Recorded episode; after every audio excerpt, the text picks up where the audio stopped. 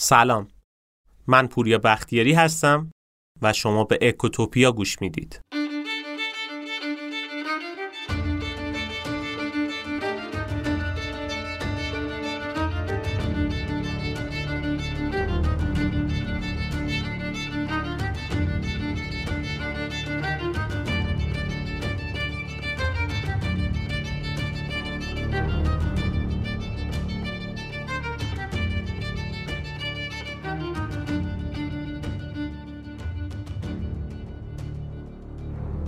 با توجه به استقبالی که از اپیزود قلعه حیوانات شد ما تصمیم گرفتیم که توی اکوتوپیا کتابای داستانی دیگه رو بیایم بررسی بکنیم و راجبش صحبت کنیم. امروز توی این اپیزود می‌خوایم از یکی دیگه از کتابای جذاب آقای جورج اورول صحبت کنیم. کتاب بینظیر 1984 این کتاب روایتگر داستان زندگی نکبتبار و پر از مشقت و درد آدمای تحت لوای یه حکومت دیکتاتوری به رهبری یه نفر به اسم برادر اعظمه. یعنی توی این داستان زندگی آدمایی رو تعریف می‌کنه که نه متعلق به زمان حالن نه آینده و نه حتی گذشته. همه چیز توی این داستان تخیلیه. اما نکته وحشتناکتر اینه که توی این داستان همزاد پنداری عجیبی می‌کنیم. با توجه به اینکه جورج اورول رفتار دیکتاتورا رو به خوبی می‌شناسه و می‌دونه یه حکومت دیکتاتوری چه شکلیه و چه مواردی داخلش اتفاق میفته و از اونجایی که قلم خیلی جذابی هم داره کاری کرده که این داستان یه داستان منحصر به فرد بشه. 1984 از زندگی، ترس، خفقان، رویای آزادی و به طور کلی راجع به زندگی آدمایی صحبت می‌کنه که شاید نشناسیدشون. اما با گوشت و خون و استخونتون با اون آدما زندگی کردین. قبل از اینکه بخوایم وارد داستان بشیم بعد نیست یکم با فضای کلی داستان آشنا بشید که بتونید بهتر داستان رو درک بکنید. توی این دنیای خیالی آقای جورج اورول کلا سه تا کشور وجود داره. اقیانوسیه، اوراسیا و شرق آسیا.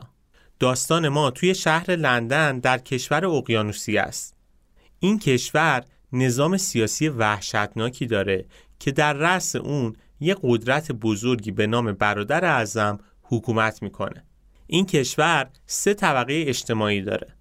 اعضای رد بالای حزب، اعضای عادی حزب و در نهایت هم طبقه کارگر.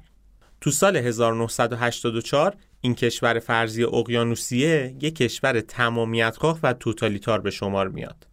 که همیشه هم با یکی از اون دوتا کشور دیگه هم پیمانه و با یکی دیگهشون هم در حال جنگه.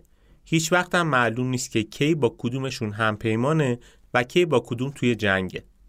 دولت هم چهار تا وزارت خونه داره. اولیش وزارت حقیقته که برای اخبار، تفریحات، آموزش هنر و سرگرمی ایجاد شده. وزارت دوم وزارت صلح و دوستیه که کارش رسیدگی به امور جنگیه. وزارت سوممون وزارت عشقه.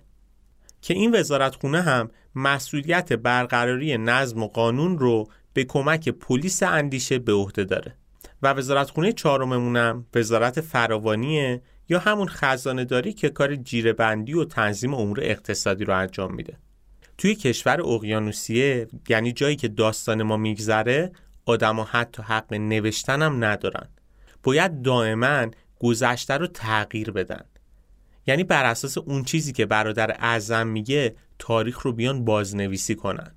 توی این کشور هیچ پیشبینی و اخباری هم نیست. هر دستگاهی یه ضبط صوتیه برای تفتیش. حتی تلویزیون هم چشم حزب نامیده میشه. توی این کشور اقیانوسیه یه انجمن بزرگم وجود داره به نام انجمن اخوت که اینا در اصل اپوزیسیون این کشور هستن. این انجمن اخوت توسط گلدستاین ایجاد شده که خود این گلدستاین هم یه زمانی از اعضای رده بالای حزب بوده و هم ردیف با برادر اعظم که بعد از انقلابی که توی اقیانوسیه اتفاق میفته به طور ناگهانی خیانتکار خونده میشه و به گفته برادر اعظم به قتل می‌رسه. اما کم کم زمزمه های شکل می‌گیره که گلدستاین زنده است و داره به صورت مخفیانه انجمن اخوت رو تشکیل میده و می‌خواد با برادر بزرگ مبارزه بکنه. و خب طبیعتا توی همچین حکومتی کسی که گذرش به این انجمن بیفته کارش تمومه. کشور اقیانوسیه ظلم رو در مقابل مردمش به نهایت خودش رسونده. این دولت با وزارت خونه ها و بازوهای اعمال قدرت و نفوذی که داره همه چیز رو کنترل می‌کنه و حتی به آدما میگه که چه کار بکنید و چه کار نکنید. کجا باشین کجا نباشین. چی بخورید و حتی وقتی تنها هستین چه کاری انجام بدید و به چه چیزی فکر کنید. حالا این وسط اگه کسی کاری برخلاف اون چیزی که گفته شده انجام بده توی یه چشم به هم زدن نیست و نابود میشه. یعنی به طوری محو میشه که انگار واقعا هیچ وقت وجود نداشته. این داستان ما چند تا شخصیت اصلی داره که بد نیست قبل از شروع با اینا آشنا بشیم که بتونیم داستانمون رو بهتر درک بکنیم. اولیش آقای اسمیته. اسمیت یه مرد 38 ساله و ساده است که نمی‌تونه افکار آزادی خواهش رو کنترل بکنه. یه شخصیت دیگه داریم به نام جولیا. جولیا یه دختر زیبا با موهای تیره است که توی وزارت حقیقت مشغول به کاره. یه شخصیت سوم هم داریم به نام اوبراین. اوبراین یه مرد عالی رتبه است که با اسمیت دوسته. برادر اعظم حاکم اقیانوسیه است و دیوارا و شهرهای این کشور رو با پوسترهای بزرگ از تصویر خودش با پیام اینکه برادر بزرگ شما رو می‌بینه پوشونده. خب به نظرم مقدمه کافیه. سعی کردم هم یک کلیتی راجع به داستان بگم هم اینکه شما رو یکم ببرم تو فضای اون سال اقیانوسیه. که داستانی که می‌خوایم روایت کنیم براتون جذاب تر بشه و بهتر بتونید درکش بکنید. پس بریم بشنویم داستان 1984 رو.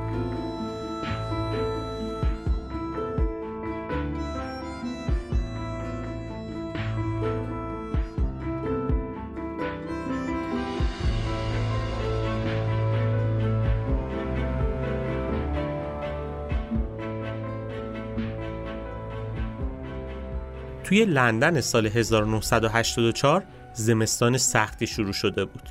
لندن دیگه شباهتی به اون دوران شکوه خودش نداشت. حالا دیگه توی لندن یه شخصی به نام برادر اعظم وجود داره که توی همه جا هست و شما رو می‌بینه. اینجا هیچ کس حق حرف زدن در مورد مسائل بزرگی مثل پول رو نداره و هیچ کس نمی‌تونه اون چیزی که می‌خواد رو انجام بده. تو لندن سال 1984 خفقان بیداد می‌کنه. هیچ کس از ترس جونش هیچ حرفی نمی‌زنه. توی این شرایط یه مش زورگوی دیکتاتور هم بر مردم حکومت می‌کنن و ادعا دارن که بهترین آدمای روی زمینن.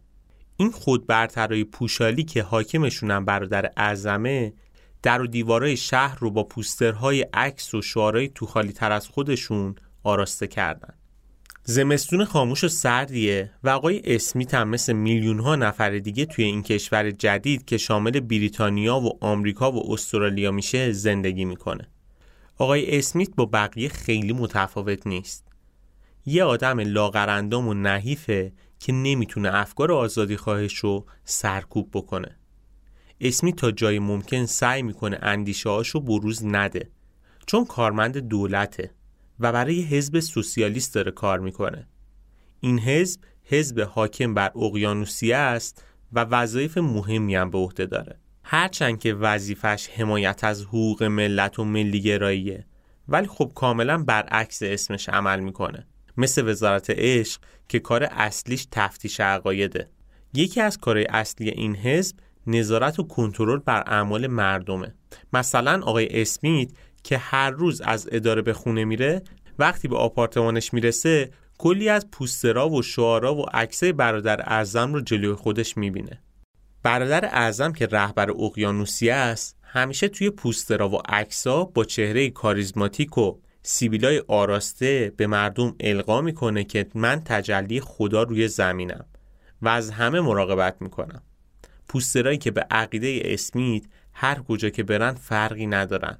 بازم انگار چشمای برادر اعظم به همه نگاه می‌کنه تو لندن سال 1984 همه خونه ها پر از این پوستراست و اگه اینطوری هم نباشه آدم جرم بزرگی رو انجام دادن ولی خب چیزی که بیشتر از این پوسترا آقای اسمیت رو اذیت می‌کنه اینه که حس می‌کنه کلمات روی پوسترا چیزی فراتر از یک تبلیغ یا جمله ساده هستند. همیشه هم براش این سوال مطرح میشه که چرا اصلا باید این پوسترها تو خونه من که محل خصوصی آرامشمه وجود داشته باشه؟ اسمیت از دیدن تبلیغات و نقاشی بزرگ بیرون خسته میشه و گاهی هم دچار این توهم میشه که برادر اعظم از داخل تلویزیونم داره اونو نگاه می‌کنه. البته که فکرشم خیلی غلط نیست. چون دستگاه تلویزیون، رادیو و کلا هر چیزی که می‌تونه امواج رو مخابره بکنه به نوعی ابزار دو طرفه گفت و شنوده که از طریق اون زندگی خصوصی مردم رو تحت نظر می‌گیرن. جالبه که هیچ کس اجازه نداره حتی تلویزیون رو خاموش بکنه و فقط چند تا شبکه دولتی برای تماشا کردن وجود داره. تلویزیون حتی تو زمان خوابم باید روشن بمونه. چه کابوسی واقعا بدتر از این که شما همیشه حس کنی تحت نظرین آقای اسمیت خیلی وقتا دوست داره که به دور از چشمای تلویزیون آروم بگیره و کاری انجام بده که اجازهشو نداره. اسمیت خیلی وقتا دوست داره دست به قلم بشه و بنویسه. ولی خب چه گناهی بزرگتر از این وجود داره توی اون کشور. اسمیت که به این چیزا فکر می‌کرد دنبال جایی توی خونش میگشت که تلویزیون نتونه اونو ببینه. و بالاخره توی همون خونه یه تاخچه رو پیدا می‌کنه و همون جای کوچیک تبدیل به تموم دلخوشیش میشه. آقای اسمیت هر روز سراغ تاخچه می‌رفت و راجع به روزمرگیاش صحبت می‌کرد و مینوشت. از جیره بندی ها حرف می‌زد از اینکه لباس و وسایل اولیه مثل تیغ اصلاح چقدر سخت به دست میان. از این مینوشت که خیلی وقتا باید با نون کهنه جیره بندی که بوی گند کپک میده شکمش رو سیر بکنه. و همه اینا در حالیه که توی کشوری داره زندگی می‌کنه که رهبرش ادعا داره مردمش خوشبختترین مردم دنیا هستن. علاوه بر همه اینا آقای اسمیت به عنوان عضوی از افراد جامعه وظیفه داره که هر روز در مراسم دو دقیقه‌ای ابراز تنفر روزانه شرکت بکنه و در اون مراسم به دشمنا و بقیه کشورها شعارهای نامناسب بده و دائما تکرار بکنه که گلدستاین خیانتکاره و خیانت خیانته چه از داخل باشه چه از خارج. این جملات و ابراز تنفرها رو هر روز آدم رو به مدت دو دقیقه می‌گفتن و بعد به سر کار می‌رفتن. حالا در نظر بگیرین این آقای اسمیت برای وزارت حقیقت کار می‌کرد. جایی که تاریخ و بازنویسی می‌کنن اسناد گذشته رو با اون چیزی که برادر اعظم و قهرمان تر می‌کنه جایگزین می‌کنن. آقای اسمیت مسئول اصلاح تاریخه. دائما واقعیت و آینده رو تغییر میده. چون خیلی وقتا پیشگویی های برادر اعظم اشتباه حساب در میاد. و کار اسمیت اینه که تاریخ رو با گفته های برادر اعظم هماهنگ بکنه. اصلا بد نیست بدونید اعضای وزارت حقیقت هم وظیفه دارن که همیشه سه تا شعار اصلی رو تکرار بکنن. جنگ صلح آزادی بردگیه نادانی تواناییه. این شعارا شعارایی بودن که واقعا مثل پتک به بدن نحیف و لاغر اسمیت وارد می شدن. البته بد نیست که این نکته رو هم بگیم. اسمیت شاید بیشتر از اون که نماد فرد انقلابی داستان ما باشه نماد یه آدم بیقدرته که با چند تا حرکت ساده و خواستن حقش تونسته یه دیکتاتور رو بترسونه. اسمیت داستان ما یک روز توی مراسم ابراز تنفر روزانه شرکت نمی‌کنه. و از خودش می‌پرسه که واقعا چرا من باید این کار انجام بدم. اصلا مگه برادر اعظمی وجود داره؟ توی ذهنش کلی از این چراها وجود داشت.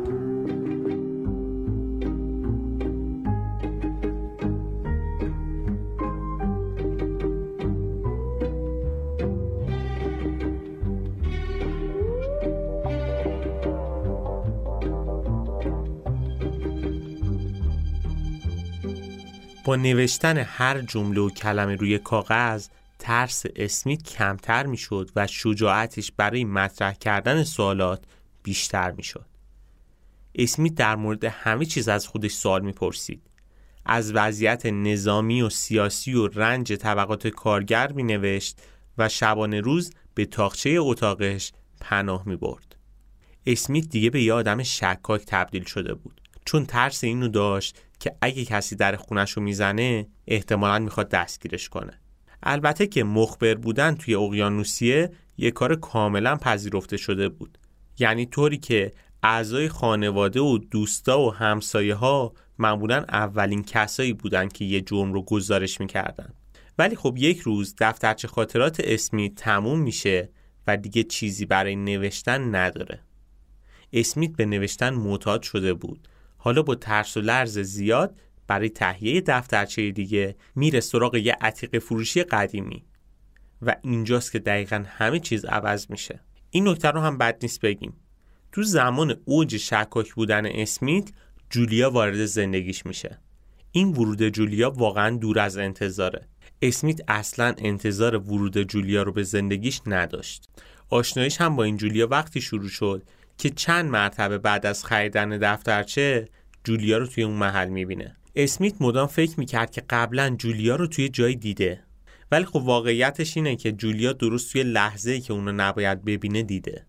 یعنی چه زمانی؟ زمانی که اسمیت به دنبال خرید دفترچه از عتیق فروشی بود. و از اونجایی هم که هیچ چیزی توی این کشور عادی نیست اسمیت فکر می‌کرد که جولیا مخبره و قرار به زودی مجازات بشه. اما خب اینجوری نشد و ورق عوض شد. توی اون سالا عشق بین این دوتا هر طوری که ممکن بود جوونه زد. یعنی طوری که یک روز وقتی که اسمیت جولیا رو تو محل کار می‌بینه جولیا به طور پنهانی یادداشتی به دستش میده که روش نوشته شده بود دوستت دارم. اسمیت سرخ و زرد میشه و نمی‌دونه که باید چه کاری بکنه. و از اونجایی که اسمیت از جولیا خیلی بزرگتر و وضعیت سلامتی خوبی هم نداره خیلی طبیعیه که شک بکنه چرا یه دختری به این زیبایی باید عاشقش بشه. زمان زیادی نمیگذره که بین جولیا و اسمیت عشق زیادی شکل می‌گیره. علاقه و وابستگیشون به همدیگه خیلی بیشتر میشه. وعدگاهشون هم جاییه که هیچ کس اونا رو نمی‌بینه. یعنی همون طبقه بالای عتیق فروشی که اسمیت از اونجا دفترچه می‌خره. اونجا یه اتاق کوچیکه اما پر از آزادی و عشق و دور از چشم برادر اعظم. توی همون اوایل عشق و عاشقی اسمیت با دیدگاه جولیا بیشتر آشنا میشه. جولیا هم مثل اسمیت تو وزارت حقیقت کار می‌کرد و از دروغای حزب آگاه بود. اما خب خودشو به بیخیالی زده بود و خیلی مثل اسمیت هم به چراها فکر نمی‌کرد جولیا فقط به دنبال دلیلی برای زندگی بود همین ملاقات مخفیانه و لحظات شادی که با هم داشتنم برای جولیا کافی به نظر می رسید. جولیا برعکس اسمیت خیلی دغدغه آینده رو نداره. اصلا به نوعی نماد اکثریت جامعه اقیانوسی است. یعنی مردمی که به طور خودخواسته اولش تفکراتشون رو قربانی کردن و بعدم خودشون تبدیل شدن به بخشی از این چرخه استبداد نظام. اما خب اسمیت این مدلی نیست. برخلاف جولیا به طرز شگفت انگیزی پر انرژی و پر انگیزه شده و دوست داره که خودش و جولیا رو به زندگی بهتری برسونه اسمیت به این فکر می‌کنه که حتی اگه برای خودشون هم نشده بتونه برای نسل آیندهشون زندگی بهتری بسازه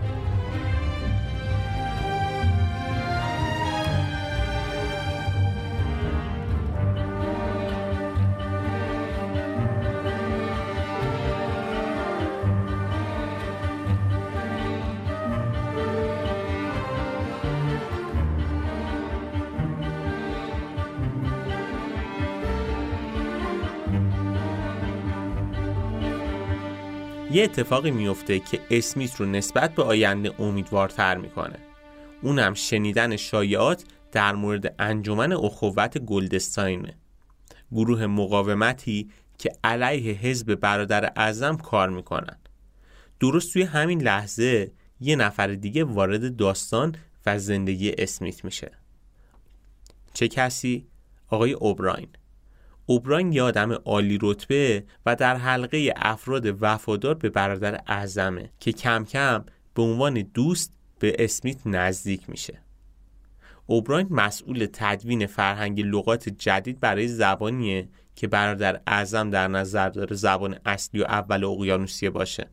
این فرهنگ لغات انقدر محدوده که به چند صفحه کوتاه خلاصه شده که تا جای ممکن بتونه افکار نامطلوب رو از بین ببره. اوبراین یه آدم باهوشه که خیلی راحت از سادگی اسمیت آزادی خواه استفاده می‌کنه. حتی به اسمیت کتابایی میده که داشتنشون جرمه. اوبراین توی این راه تا جایی پیش میره که با دست گذاشتن روی نقاط حساس ذهن اسمیت اونو شیفته خودش می‌کنه. اوبراین انقدر برای اسمیت نقش دوست و یاور رو بازی می‌کنه که در نهایت اسمیت تصمیم می‌گیره با جولیا که خب البته رابطهشون هم جرم بوده به خونه اوبراین برن و درباره انجمن اخوت باهاش صحبت کنن وقتی که جولیا و اسمیت وارد خونه می شدن انگار دنیای دیگر رو می دیدن. همه چیز زیبا بود و از بهترین اجناس داشت توی خونش اوبراین اسمیت و جولیا رو به سمت اتاق نشیمن مجللش می‌بره و قبل از صحبت وسیله جاسوسی رو هم خاموش می‌کنه. اینقدر خوب نقش بازی می‌کنه که اسمیت و جولیا شیفته شخصیت اون میشن. حالا دیگه با خیال راحت از نفرتشون از برادر اعظم حرف می‌زنن. اوبراین با توجه به علاقه اسمیت به جبهه اخوت کتابی به اسمیت هدیه میده که گلدستاین نوشته بود. این کتاب در عین ارزشمند بودن خیلی هم خطرناک بود. اما خب اسمیت به کمک این کتاب تونست درک و تصور بهتری پیدا بکنه. و حالا خب خیلی بهتر می‌فهمه که چی داره به سر خودش و جولیا و مردم میاد. توی این کتاب از انقلاب صنعتی و توانایی اون توی ریشهکن کردن گرسنگی و فقر صحبت میشه. از رویاهای یک آرمان شهر آزادیخواه حرف می‌زنه. خلاصه اینکه اسمیت کتاب رو به خلوتگاه خودش و جولیا می‌بره و نظریه های گلدستاین رو با هم بررسی می‌کردن. حالا دیگه اونا از هر چیزی که نباید یعنی رویای سرنگونی برادر اعظم حرف می‌زنن و با رویای شیرین آزادی میخوابن شبا. تا اینکه یه روز صبح وقتی که می‌خواستن طبقه بالای اون عتیق فروشی رو ترک بکنن جولیا به اسمیت میگه من و تو هیچ وقت طلوع آفتاب آزادی و شادی رو تو لندن نمی‌بینیم. بچه ای هم نخواهیم داشت. ما همون زمانی که دست به قانون شکنی زدیم مردیم. شاید هزاران سال دیگه توی لندن طلوع خورشید و آزادی و روشنایی و شادی رو ببینیم. اما الان جایی برای ما نیست. این صحبت که تموم میشه پلیس اندیشه وارد میشه و اون دوتا رو دستگیر می‌کنه. تمام این مدت یه تلویزیون مخفی پشت دیوار وجود داشت و صاحب مغازه هم اصلا مغازه دار نبود. اون در واقع یکی از اعضای عالی رتبه پلیس اندیشه بود.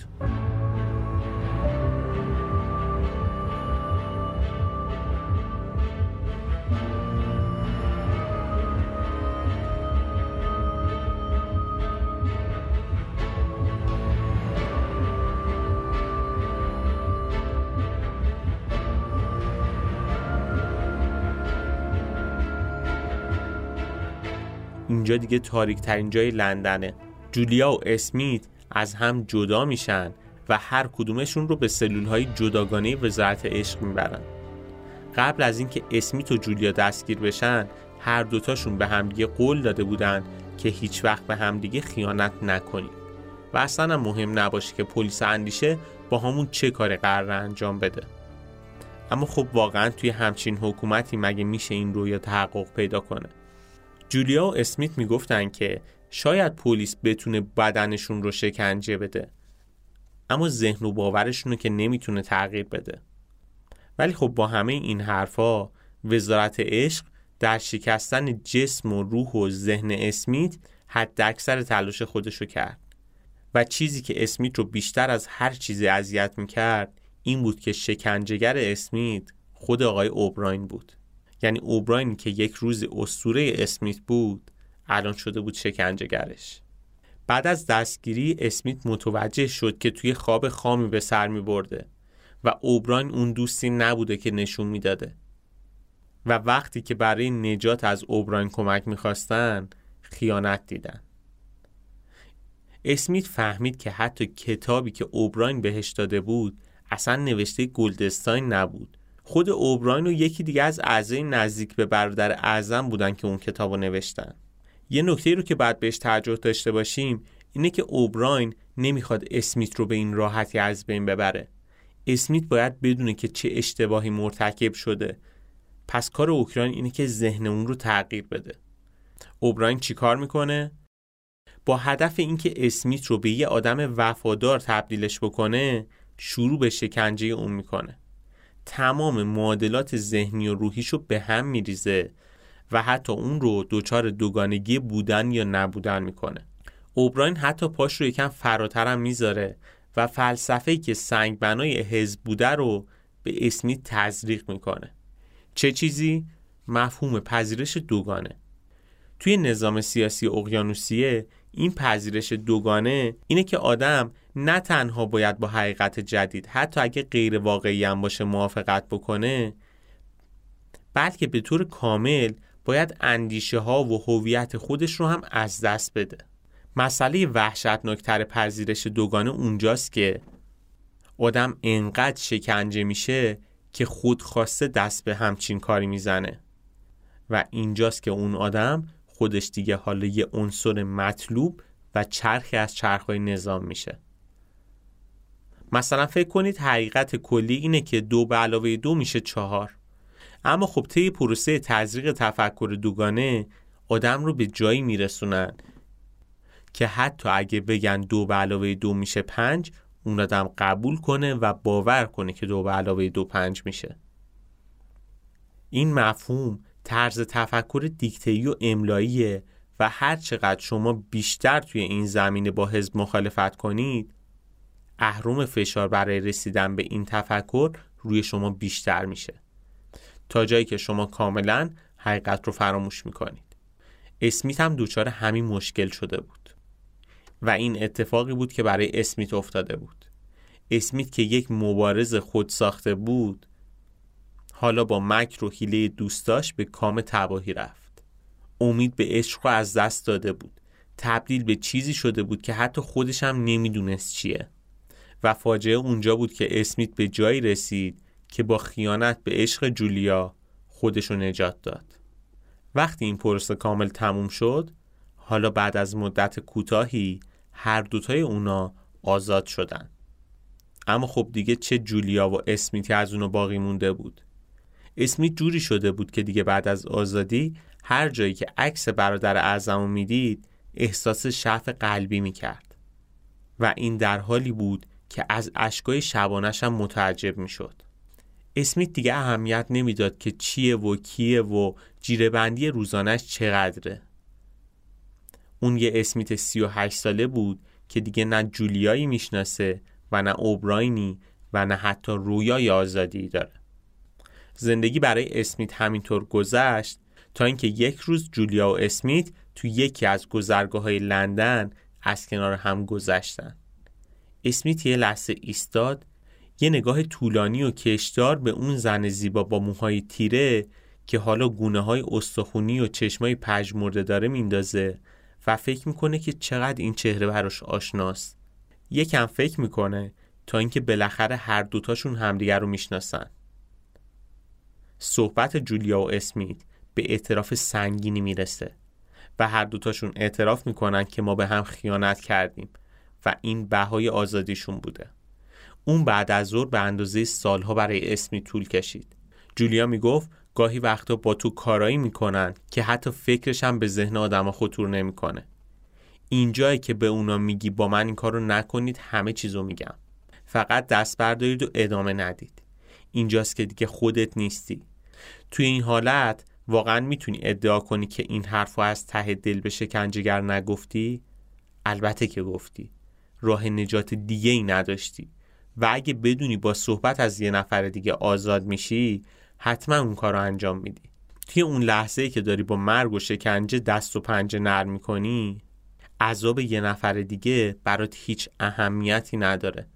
تو دیگه توی اون حالت فقط به فکر خودت هستی. اسمیت می‌دونست که دیگه چیزی بین اون دوتا وجود نداره و دیگه تعریفی از عشق اصلا نیست. اوبراین همه چیزو شکسته بود. بعد از این صحبت جولیا اسمیت با قدمای آهسته از زنی که دیگه نمیشناختش دور می‌شد. اسمیت می‌دونست که چه آیندهی در انتظارشه. وقتی قدم می‌زد به حرفای جولیا فکر می‌کرد. تو تمام اینا رو از ته دل گفتی. اسمیت به این فکر می‌کرد که آره از ته دل گفتم خیانت کردم تا آزاد بشم. راه دیگه ای نداشتم. توی راه رسیدن به خونه وقتی به پوستر و نقاشی برادر اعظم رسید از اعماق قلبش احساس شادی و ارادت می‌کرد. دیگه با کسی نمی جنگید خیلی خوشحال و سعادتمند بود. از اینکه چه رهبر دوست داشتنی داریم. اسمی تسلیم حزب شده بود. برای برادر اعظم اشک میریخت. از ته دل فریاد می‌زد که برادر اعظم دوستت دارم. اسمیت دیگه انتظاری نداره. و سال 1984 براش تبدیل شده بود به سالی دور از خاطره خاک خورده. اسمیت و جولیا هیچ وقت همدیگر رو نمی‌بینن یک شب وقتی اسمیت مشغول تماشای تلویزیون بود حس کرد که چیزی میشنوه. توی گوشش این جمله زمزمه می‌شد. در زیر شاخه های گسترده درخت بلوط من تو را فروختم و تو مرا فروختی. شاید متوهم شده بود. اما بازم اهمیتی نداشت. اون دیگه یه تیکه گوشت و چند تا استخون متحرک بود که باید عشقش رو تقدیم به برادر اعظم می‌کرد و این حاصل دست اوبراین بود. اسمیت دیگه وقتی تصویر برادر اعظم رو می‌دید به این فکر می‌کرد که عجب اشتباهی کرده که این مرد مهربون و عزیز رو دشمن خودش می‌دونسته. از صمیم قلبش به برادر اعظم احساس عشق می‌کرد. باور داشت که این مرد غیر از آسایش و غرور برای مردمش چیزی نمی‌خواد. حالا اسمیت آزاد بعد از سال 1984 همون آدمیه که اوبراین می‌خواد. همون آدمیه که برادر اعظم و تفکرات اون نظام می‌خواد. توی کافه میشینه عضوی از اعضای وفادار حزب و مثل بقیه آهنگ زنده باد برادر اعظم رو گوش می‌کنه. حالا دیگه باور داره که دو به علاوه دو واقعا میشه پنج. توی ذهنش یه خاطره گنگ و مبهمی از یک زن با موهای تیره و چشمای نافذ به یاد میاره. اما باور داره که همش خوابه. اسمیت حتی گاهی برای مادر و خواهرش گریه می‌کنه اما بازم می‌دونه که این کار کار درستی نیست. اصلا نباید عشق به مادر و خواهر داشته باشیم. یگان عشق ما برادر اعظمه.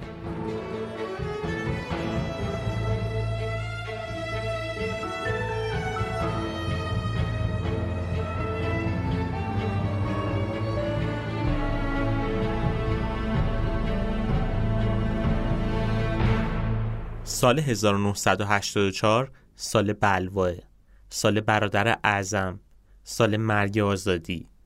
شاید 1984 یه داستان خیالی باشه. ولی خب انقدر این داستان جذابه که آدم واقعا باش همزاد پنداری می‌کنه. داستان امروزمون تموم شد. هرچند که زندگی توی اقیانوسی نکبت بار بود اما اسمیت و جولیا یاد گرفته بودن که کنار همدیگه شاد باشن. ولی افسوس و صد افسوس که دیکتاتور از ریشه با مفهوم عشق و انسانیت مشکل داره و اصلا دشمنه. اسمیت و جولیای 1984 واقعا دست کمی از زوجهای اسطوره‌ای و تاریخساز ندارن. چون توی دورانی که کسی جرأت فکر کردن به عشق نداشت و ازدواجم فقط با تعریف برادر اعظم مفهوم پیدا می کرد این دوتا به هم دل باختن و کاملا آگاهانه رنج و استرس آینده رو به جون خریدن. دو نفری که بیخبر از دنیای اطرافشون توی بالاخونه عتیق فروشی نقشه دنیای آزاد رو با دوست عزیزشون اوبران کشیدن.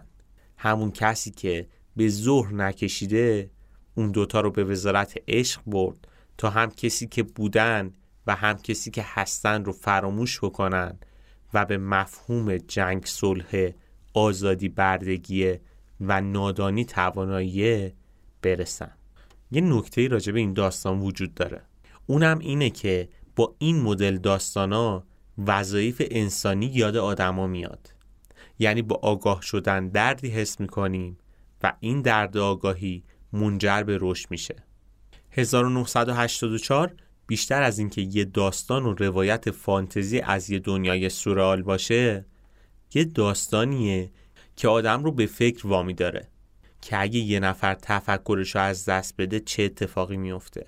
وقتی یه نفر تفکرش رو از دست بده حالا طی عوامل دومینووار این عدم تفکر به بقیه جامعه هم سرایت می‌کنه و در نهایت ممکنه سرانجام سالی مثل 1984 برای یه جامعه اتفاق بیفته. البته که باید بدونیم آدمایی که سال 1984 هم زندگی می‌کردن تفکر رو نادیده گرفتن و کم کم بدون اطلاع از اینکه چقدر قدرتمند هستند اجازه دادن توانایی تفکر به هر نحوی از اونا گرفته بشه. خود آقای جورج اورول نویسنده این داستان یه جمله خیلی جالب داره. جورج اورول میگه اگر روند تاریخ تغییر نکنه آدما انسانیت خودشون رو از دست میدن. شاید چکیده کل این کتاب و حتی کتاب قلعه حیوانات هم همین باشه. آقای اورول با تموم هنری که توی نویسندگی داشت سعی کرد دست مای مخاطب رو بگیره قدم به قدم ما رو تو خرابه های این شهر ببره و نشون بده که اگر تفکر رو از دست بدیم اگر آزادی رو بگیرن چه بلایی ممکنه بر سر مردم یک جامعه بیاد. اپیزود امروزمون تمام شد. امیدوارم که تونسته باشیم یک روایت جذاب از این کتاب فوقالعاده براتون ارائه بکنیم. البته که توصیه می‌کنم حتما خود کتاب رو بخونید تا بتونید خیلی بیشتر و بهتر از قلم آقای اورول لذت ببرید. و توی لندن 1984 بتونید خودتون رو تجسم کنید تا ببینید چه اتفاقی افتاده.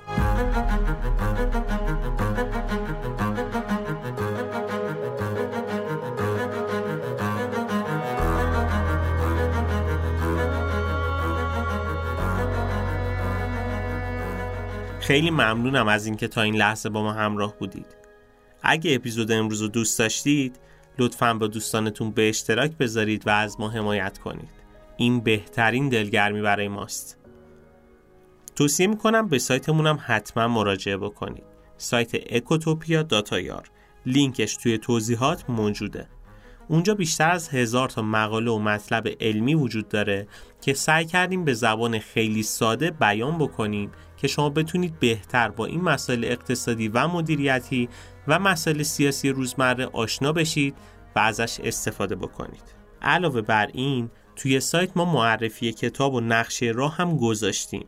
برای کسایی که به مطالعه بیشتر علاقه دارن. دوست دارن یه مسیر مطالعاتی رو طی بکنن. کلی دوره آموزشی هم اونجا هست که می‌تونید ازش استفاده کنید.